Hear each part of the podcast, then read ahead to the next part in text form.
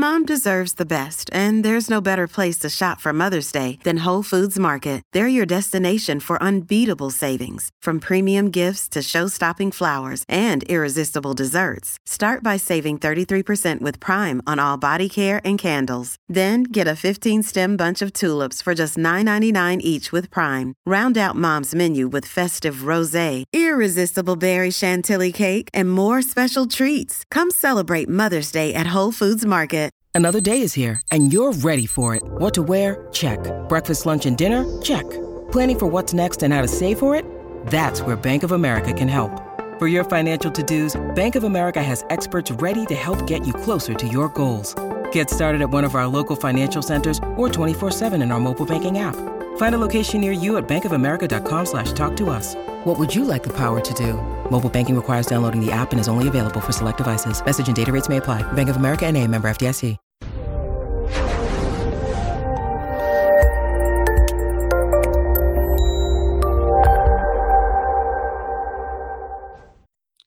This episode was pre recorded as part of a live continuing education webinar.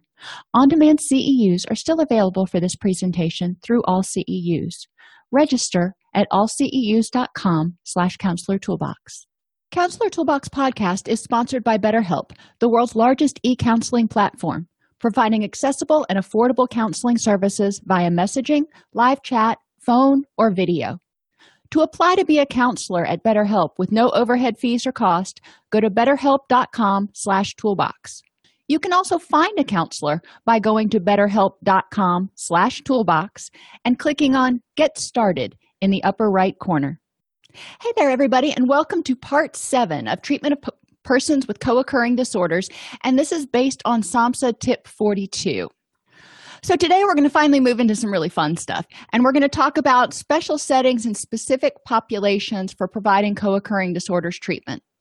So, we're going to talk about providing treatment in acute care and other medical settings. And yes, treatment can be provided there. It's actually optimal to provide it there because the client's already there. So if they presented in the emergency room or their primary care physician, you know, why don't we just get them where they're at? So we're going to talk about providing treatments to clients with co occurring disorders in acute settings and sustaining programs with clients with co occurring disorders in acute settings. We'll also move on to talking about dual recovery, mutual self help programs, and specific populations such as homeless people with co occurring disorders, criminal justice populations, women, and people with trauma. So, primary care and mental health providers are often not familiar with substance abuse disorders, which can be uh, which can lead to unrealistic expectations or frustrations that can can be inappropriately directed toward the client. So if they don't understand why the person is using, if they don't understand why the person can't stop, if they think it's a thing of willpower, if they don't understand the neurochemical changes, then you know they can be setting themselves up to create a treatment plan that is inadequate for that particular client. So, one thing that we as substance abuse clinicians need to do, or addictions clinicians, is educate mental health clinicians as well as medical providers. Because you know when i taught at the university of florida and the program i went through there was one class. That's it. One three hour class on working with people with substance use disorders. And that wasn't enough to help people clinicians that are coming through understand the impact and the breadth of impact of substance use disorders. The same thing is true, and the University of Florida has a rockin' medical school, but a lot of the doctors that were going through medical school there only had one, maybe two courses in addictions medicine. Now, they could specialize in it, but if they were just going the general route, they really didn't have much training in addictions medicine either. So, despite the fact that we think, well, these people have, you know, graduate degrees, they're licensed, of course they know. Well, you know what? They don't. We can't possibly know everything about everything. Like, I don't know padiddly squat about speech pathology. Um, and, you know, there are a lot of issues that I know that I don't know enough about to adequately treat. But it's important that we educate and it's important that we as clinicians continue to try to increase our knowledge. So, services that can be provided in medical settings include um, screening, brief intervention, and referral to treatment, or SBIRT. And I'm I've got that hyperlinked here because it's actually a program through SAMHSA um, that helps people integrate screening and brief intervention into primary care practices so they can provide more holis- holistic treatment to their clients.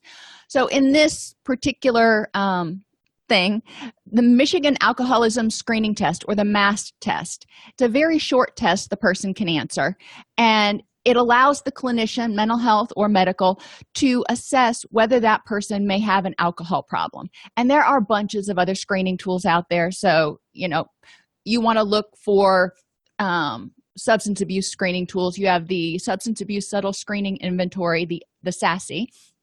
Um, you also have the cage, you have the mast. So there are a lot of different, very short tools that can be used in the office to screen for any sort of substance use issue. You can provide crisis counseling in primary care and mental health settings single session treatment or motivational enhancement. Now you know motivational enhancement i've done videos on before and you can find those on our youtube channel allceus.com slash youtube. Um, but motivational enhancement is a four session cognitive behavioral approach to change. That's all it is four sessions. So you have your introductory session you know two intermediary sessions and then your discharge session and they've shown that it actually does work really well with clients who are motivated for change um, to, to change their behaviors. And they've tested it on substance use, um, smoking cessation, a lot of other different behaviors. Um, but that can be provided in an office. So if you're a primary care physician or a mental health clinician and you want to invite a substance abuse counselor into your office, or if you're a substance abuse counselor and you want to co locate with one of those two professions. That's awesome because you can provide a lot of very cost effective services that will provide rapid improvement. You can provide short term mental health and substance abuse treatment counseling. So if you happen to be licensed in both you know you can do this in a medical setting. Or if you're working in a mental health clinic obviously you can provide short term substance abuse counseling now medication assisted therapy and or ambulatory detox obviously as licensed or certified addictions clinicians we can't do that because we're not prescribers. But physicians can get a license in order to dispense certain medication assisted therapy treatments such as um, uh, suboxone and buprenorphine. So if this is something they're interested in physicians can also get trained so they can do ambulatory detox. There are a lot of substances that are very safe for ambulatory detox, and that is when the client comes in maybe once a day to have their vitals checked and everything, but they're sleeping at home and they're staying at home instead of being in a detox hospital, so to speak. And we can provide psychoeducation in medical and mental health settings.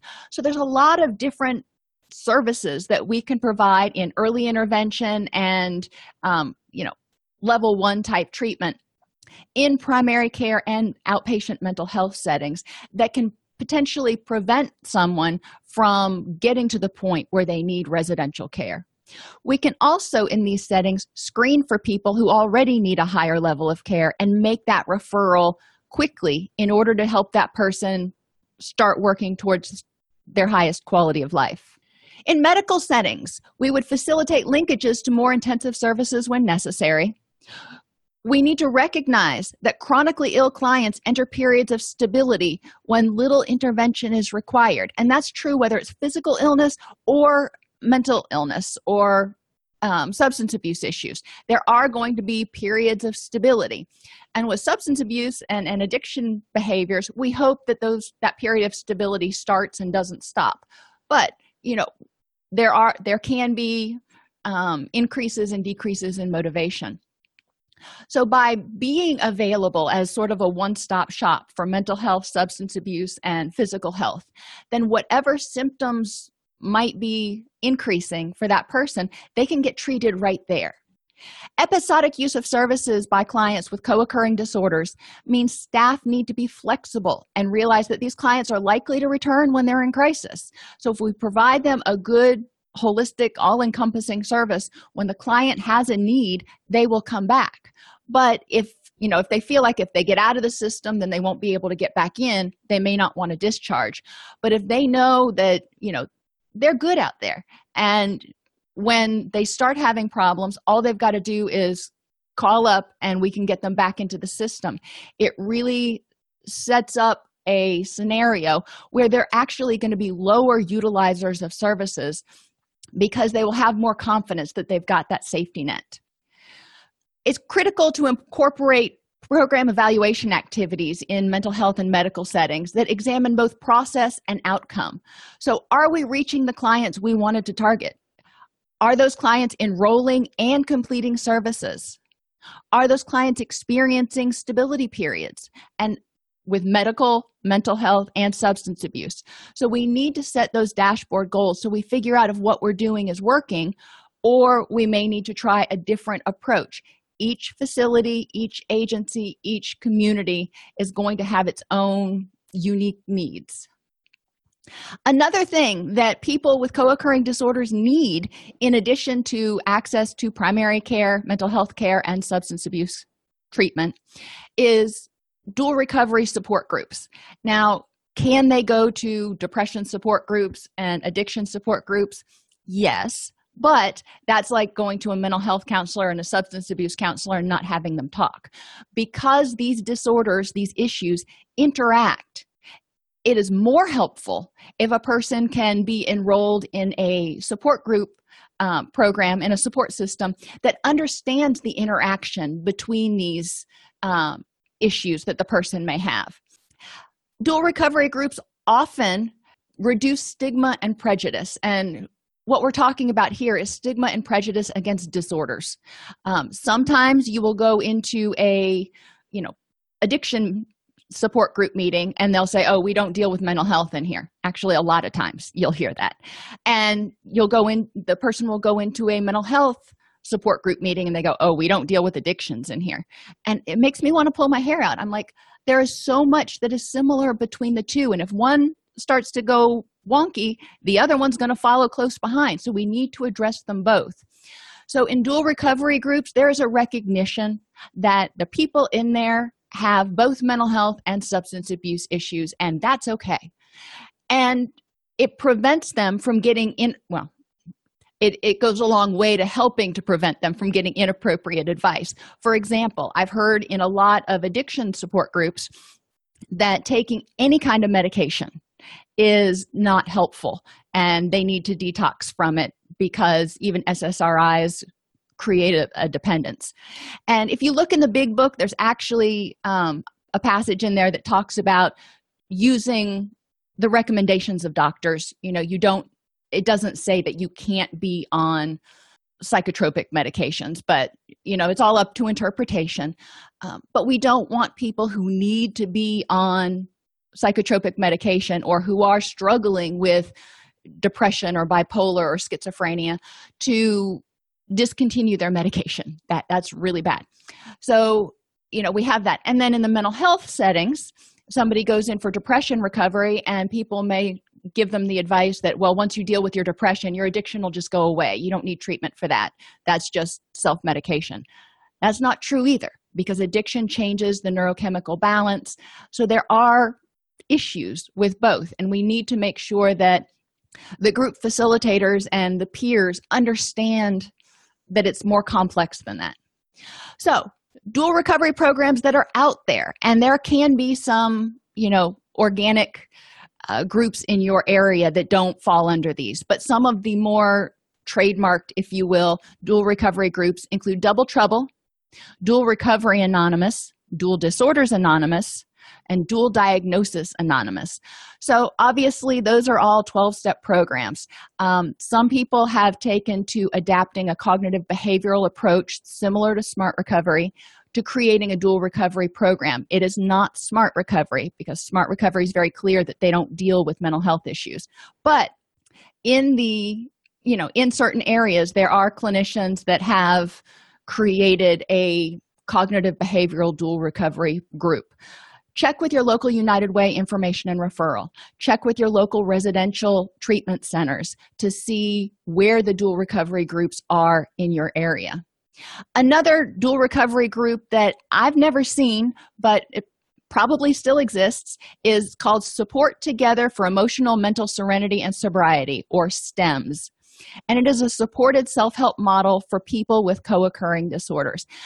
I looked online and I really tried to find information on this, and I couldn't find it. So I don't know if it's gone defunct since this tip was written or or what. But the take home is people with co-occurring disorders need dual disorder support it's ideal if they're getting it from a group that understands dual disorders. There are a lot of 12 step programs that do embrace dual disorders, but there are other options out there. So, okay, now we're going to move on to specific populations. This, see, this one's going a lot faster than some of the other uh, sessions that we did.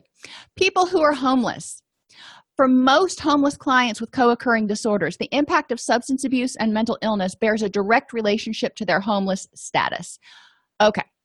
Um, and the ability to maintain housing is affected profoundly by substance abuse. Okay. I do want to put a caveat on that. Some people do have mental illness, some people do have co occurring disorders, yet they are still able to make their own choices. They are, they are not incapacitated, they are not unable to do what they need to do, and they are choosing. Some people do choose to not be burdened by taxes and housing and bills and all that kind of stuff. Now that's not the majority of them.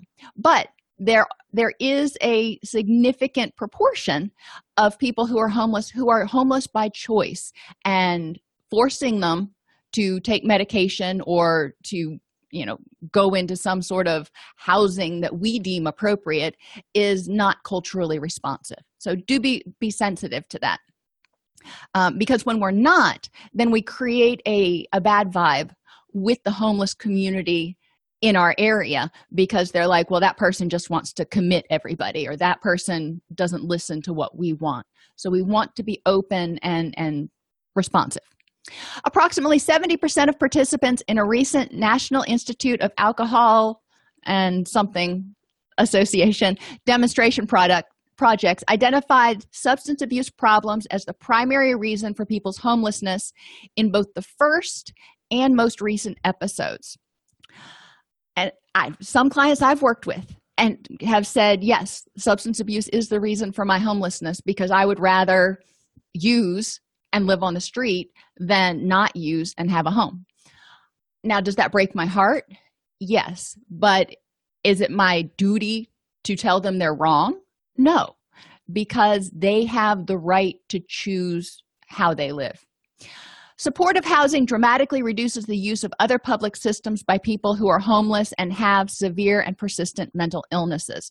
So, if you've got people, which you will, who are homeless, who want housing, who need housing, then getting them into housing is going to be a huge step towards reducing um, the use of the emergency room and law enforcement and um, homeless shelters and a lot of other public services so we want to find out who wants to have a, a sta- what we call a stable roof over our heads and then try to help them access that.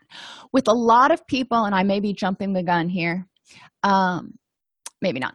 Okay for people who are homeless let's think about some of the issues that might impact them if they've got co-occurring disorders. Now if they've got co-occurring co-occurring issues if they've got an addiction they can be subject to getting bad drugs they can be subject to doing things that put them physically at risk in order to get their drugs they can be um, susceptible to dirty needles. They can be exposed to people who have tuberculosis. You know, there are a lot of health consequences of homelessness which can increase utilization.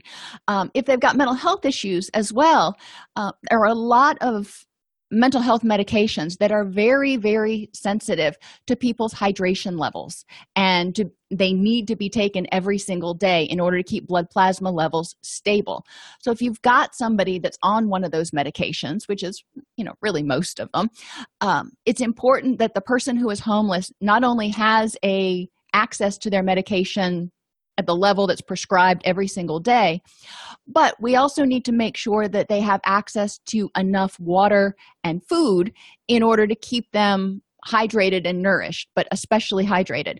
Where I used to work in the summer, um, the, C- the crisis stabilization unit would regularly see a huge spike in admissions for people who were experiencing psychotic symptoms because their antipsychotics were not at the level that they should be because these people some of them had housing but no air conditioning and some of them were homeless but they were getting dehydrated. Some people and these aren't homeless people but there are also people who go out to the beach or go out on the boat or whatever and get dehydrated and it monkeys with the plasma levels of their medications. But we're talking about homeless people here. So um so it's important that we make sure that the homeless population uh, or people working with the homeless population are aware of special needs that these clients have.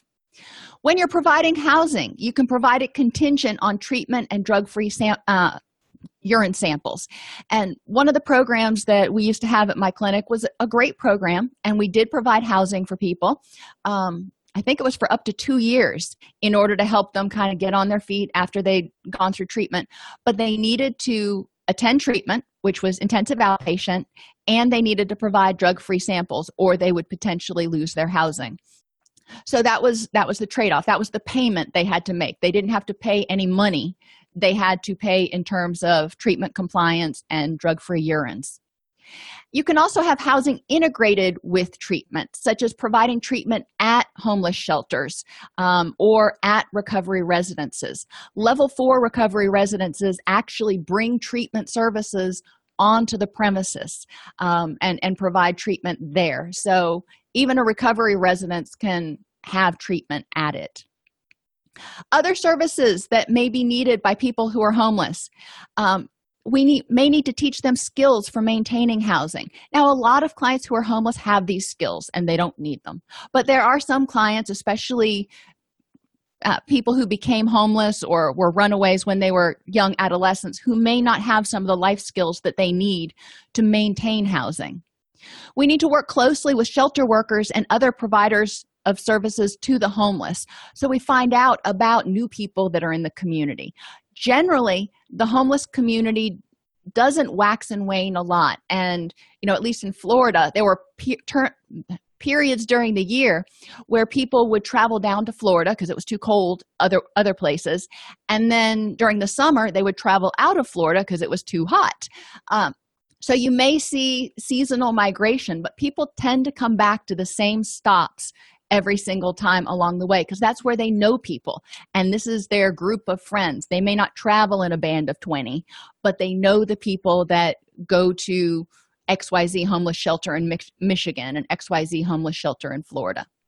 Uh, okay so we want to work with those providers to maintain contact with these people who are historically and obviously hard to keep in contact with. You can't just call their cell phone or send them a letter when we provide treatment we need to address real life issues in addition to housing such as substance abuse treatment legal and pending criminal justice issues helping them get su- supplemental social security insurance and any entitlement funds that they may be entitled to. Any issues related to their children including um, enrolling children in school health care housing you know, there are a lot of children who are living on the streets with their homeless parents. So we do need to pay attention to that um, and any health care needs that the person may have. So there are a lot of wraparound issues we need to pay attention to and i know you guys get tired of hearing me saying it but you need to pay attention to that maslow's hierarchy. That bottom level the foundation of health and wellness is making sure that people are getting their biological needs met in a safe environment got to do that first before they can start focusing on things like self esteem and practicing assertive communication. Another special population is criminal justice. And there are a lot of reasons for this. Some people who have been in the criminal justice system for a long period of time have become institutionalized and they know the jail. They know that system, and that's where they're comfortable. They know they get three hots and a cot, they know how it functions. And in some places, like where I came from, a lot of times people knew they had family members and friends who were in jail. So going to jail was not as impactful for them as it would be for somebody who's never been to jail and never been in that in that situation um, so we need to help people develop support systems on the outside um, we need to help them develop the skills and tools they need to thrive on the outside not just kick them out the, the prison gates and go well here's 10 bucks and good luck. Well that's pretty much setting somebody up to come right back. Um, so we want to make sure that there's aftercare subsequent to prison-based treatment to ease any abrupt transitions. Ideally they will step down to something like intensive outpatient treatment and then aftercare. But if not aftercare and support group meetings. So they're going somewhere every single day to get support and ease this transition. Ideally a support group with people um, who have criminal justice histories who can help them you know make this transition and understand what it's like to be coming out of jail or prison is ideal. Um, i have a dear friend of mine right now who is mentoring somebody um, who just got out of prison. And you know my friend had been in prison for a while and it's really helping this his friend to ease this transition because a lot's changed since his friend was actually a free man. Okay we need to recognize special service needs of the criminal justice population. A lot of times when they walk out of those doors they can either go back to a dysfunctional environment from which they came which is probably one of the reasons they went to prison in the first place or we can help them figure out how to get housing or they may not even have housing. So we need to recognize that. We need to recognize that life goes on outside of those prison walls for you know for everybody else. So when the person is released from jail or prison um, they need to recognize that or, or we need to recognize that there's going to be a huge accommodation period and you know their girlfriends may have up and left their kids may be eight years older and that's a lot to adjust to. So we do need to help them with family counseling we do need to help them with reintegration we need to give positive reinforcement for small successes and progress. Well, that's true for everybody. Clarify expectations regarding response to supervision. So we need to let them know what is it that your PO expects, your probation officer or parole officer, what is it that I expect?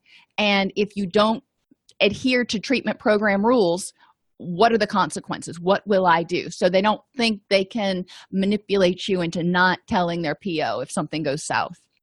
Use flexible responses to infractions, though. Uh, you got to consider the whole person. Are they doing their best? Are they trying? But you've also got to keep a lot of people who are coming out of jail. Criminogenic thinking is one of the traits of it is being an expert manipulator. So it is really important to be flexible, but also to not be taken advantage of and have the wool pulled over your eyes. Give concrete, not abstract directions. A lot of people who are in the criminal justice system have uh, and not all by any means but enough that we need to consider it. They have some cognitive issues partially due to fetal alcohol spectrum disorders. Um, you know if they if their mother drank while she was pregnant with them it can cause some brain damage which contributes to an increased likelihood of being involved in criminal justice. So, we do see a greater proportion of people in the criminal justice system with fetal alcohol spectrum disorders than we do in the free population. Design highly structured activities for the criminal justice population. What are we going to do? Why are we going to do it? What's the benefit? What's the mutually agreeable goal we're working on? And provide ongoing monitoring of symptoms. Unfortunately, a lot of prisons and jails will get somebody in who may be on psychotropic medication antidepressants mood stabilizers whatever. And in order to save money they will discontinue that medication. So the person becomes unstable. They were stable on their meds or relatively stable on their meds. Now they don't have the meds in their system which they need and they're unstable. Well then the person's time comes and they're released from prison or jail they haven't been started back on their meds. And remember a lot of these meds take four to six weeks to really take effect in the person's system. So you know it's a problem because the, that first six weeks they are just really on pins and needles. And you might ask well why do they do that in the jail? Well to save money. And the only way the person gets put back on medication in many jails not all is if they are a behavior problem. So if the person is not suicidal, homicidal, or actively aggressive um, when they're not on their meds, they're not going to get their meds. That's a problem. We do need to advocate for clients who are in the criminal justice system who were under our care and advocate for them to get their medication, even if that means contacting the pharmaceutical company, getting them on a patient assistance program so the pharmaceutical company will provide free meds while they're in jail. It happens sometimes. Um, but anyway, I digress. That's obviously one of my little soapboxes. Um, another specific population is women. Specialized programs for women with co occurring disorders have been developed to address pregnancy and childcare issues as well as certain kinds of trauma. The mother baby unit that was in my organization, um, we had 15 rooms that could accommodate obviously 15 moms with their children.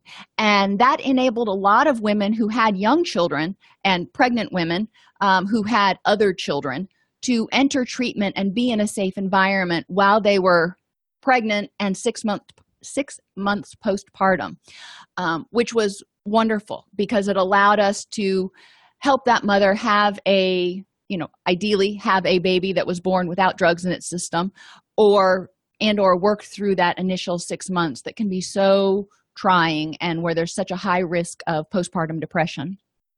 Um, but women also have you know specialized issues in terms of mood hormone changes and uh, trauma that aren't going to be the same for for guys. So we do need to be aware of some specialized issues that women may face Women who enter treatment sometimes risk losing public assistance support and custody of their children, which means a lot of women will not go to treatment because they're afraid they're going to get the Department of Children and Families involved, lose custody of their children, and not be able to pay for anything um, to feed their children. So we need to look at what the consequences are and try to help women um, in a way that's meaningful to them. Before specialized programming, women only accounted for 20% of group attendance, yet made up 40% of the census in a large integrated co occurring disorders treatment program. So, you know, about half of them weren't actually going to group. Once they started doing specialized groups, more women were attending. Treatment for substance abuse in women should be emphasized should emphasize the importance of relationships, the link between relationships and substance use and the importance of relationships with children as a motivator for in treatment. So and, and what we mean by that is emphasizing the fact that they can be the parent that they want to be and they know they can be when they're clean and sober. And i, I have some asterisks here next to this uh, bullet point because i do want to point out that the same can be true same can be true for men you can emphasize to men that you know getting clean and sober is going to help them be the fathers that they want to be. So it's not just a woman issue here but we do need to with women we tend to be more focused on relationships than men. But that's a gross generalization so you know do just be cognizant and say parents here.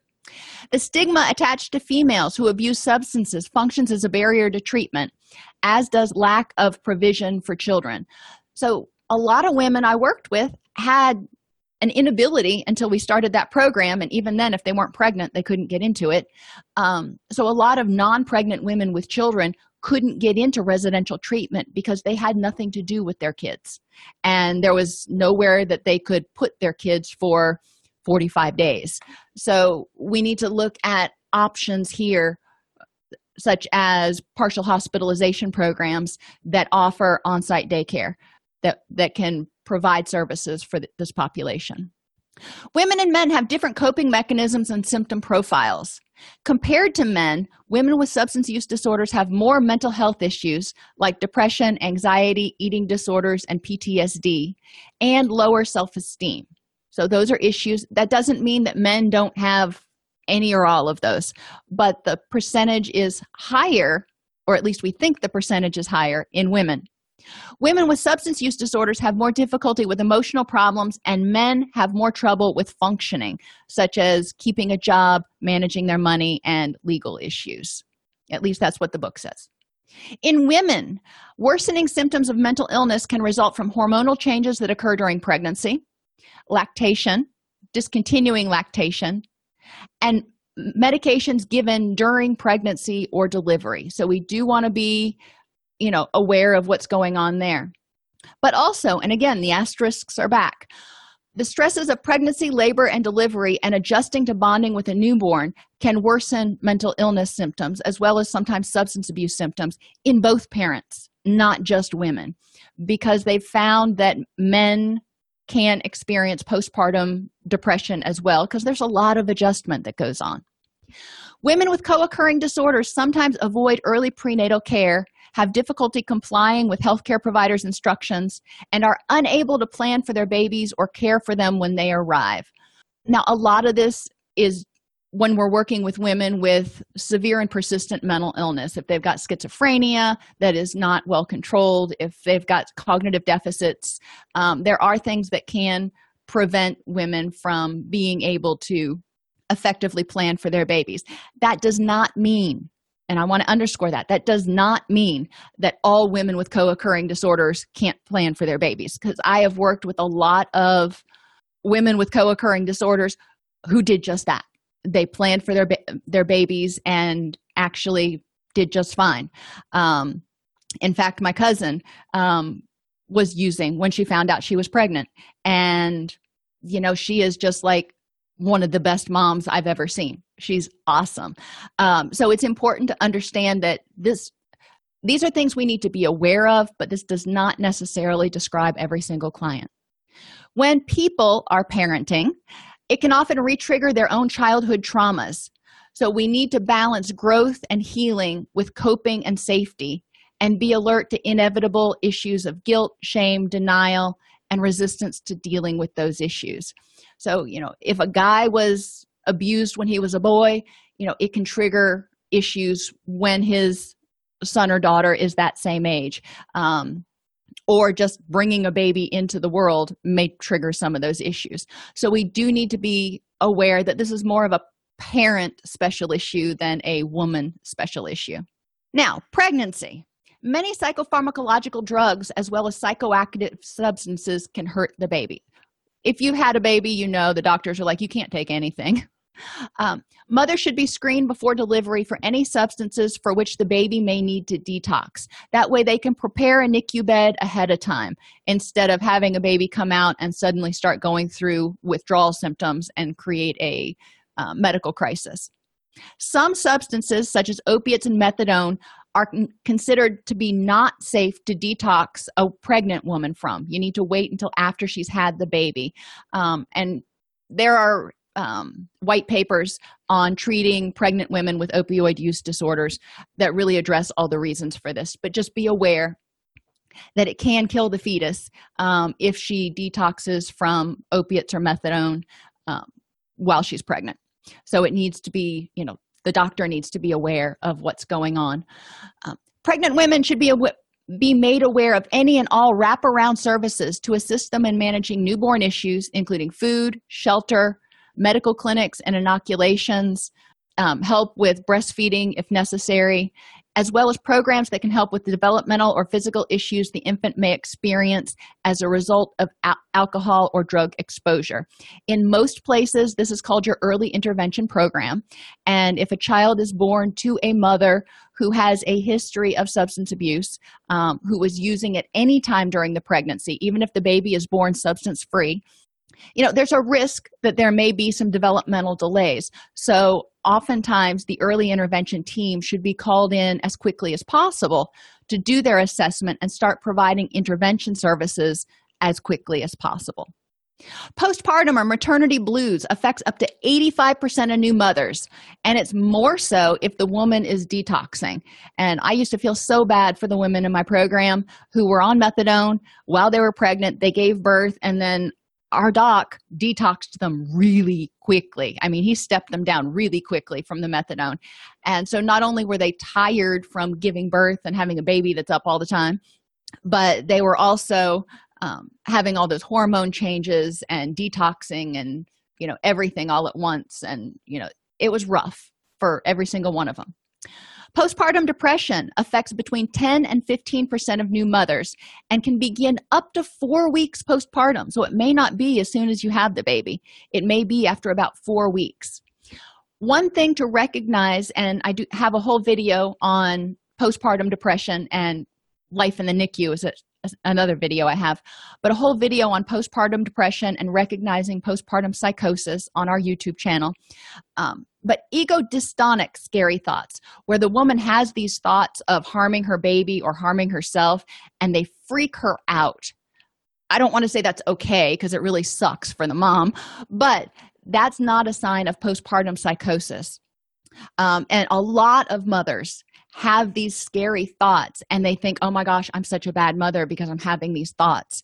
And, you know, it's important for her to talk about them, but it's also important for us to be educated about the difference between postpartum depression and scary ego dystonic scary thoughts and postpartum psychosis and what they call ego syntonic scary thoughts.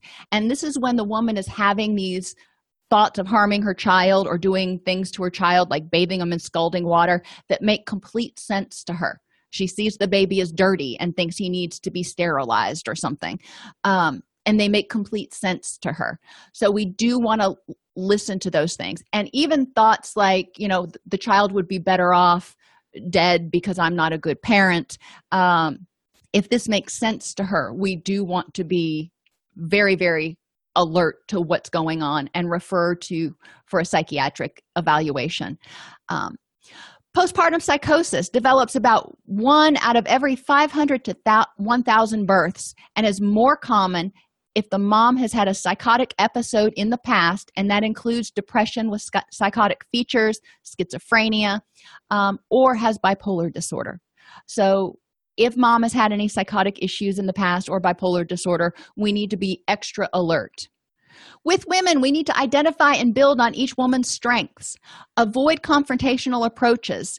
Um, supportive inf- interventions are preferred for women um, and generally for people with co occurring disorders, especially in the early stages of treatment, because their mental health and their substance abuse issues are probably very tenuous at that point.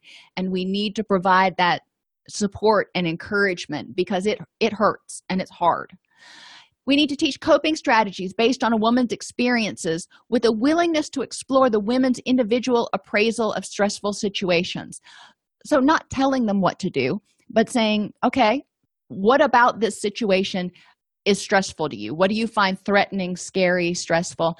And what do you think the best way is to deal with it? You know how have you dealt with similar situations in the past? Use a lot of solution focused strengths based talk when you're working with women.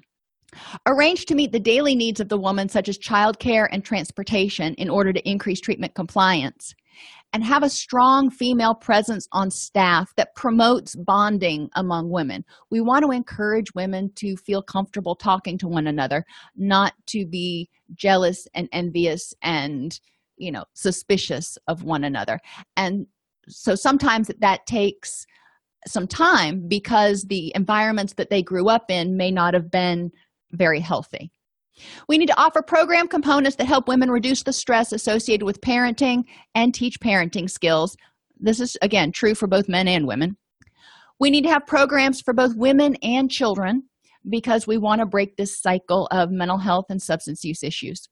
We want to provide interventions that focus on trauma and abuse because the rates that women experience trauma are pretty high and if you have looked at the adverse childhood experiences survey um, you also know that the rates of trauma for anybody regardless of gender is really high. So we need to have a program that is grounded in a trauma informed approach. We want to foster family reintegration and build positive ties with the extended kinship or family if that's what the woman wants. If not we want to foster family reintegration with whomever she defines as her family.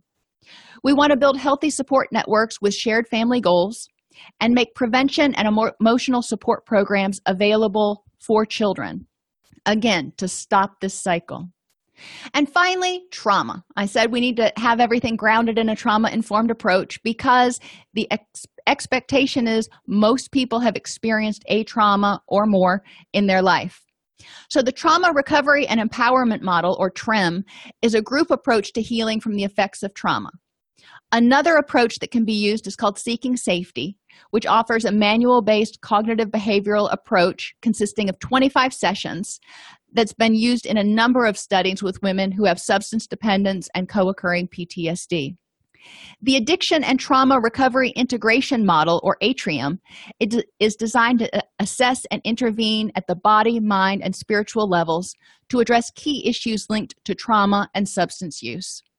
And finally, Target, the Trauma Adaptive Recovery Group Education and Therapy Program, aims to help clients replace their stress responses with a positive approach to personal and relational empowerment. Now, these are techniques for dealing with trauma. A trauma informed approach involves much more than this, and I encourage you to check out the videos on our website on trauma informed care, as well as SAMHSA's tip 59, I believe. It's either 57 or 59 that goes over providing trauma informed care is an excellent read and is actually not overly dry and clinical. I found I found it to be a page turner, but maybe that's just me.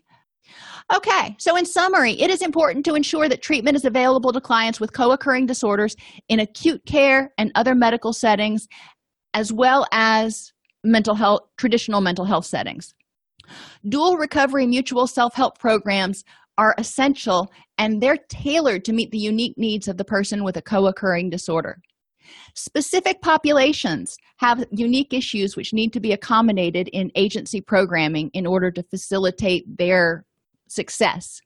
And these populations can include homeless persons with co occurring disorders, criminal justice populations, women, and individuals who have experienced trauma like I said, there are a lot of more in depth videos on several of these topics on our YouTube channel, allceus.com slash YouTube. Or if you prefer a podcast, you can um, subscribe to Counselor Toolbox podcast on your favorite podcast player and download the same things as a podcast version. All right, thanks for being with us today. If you enjoy this podcast, please like and subscribe either in your podcast player or on YouTube. If you want to attend and participate in our live webinars with Dr. Snipes, you can subscribe at https colon slash slash allceus.com slash counselor toolbox.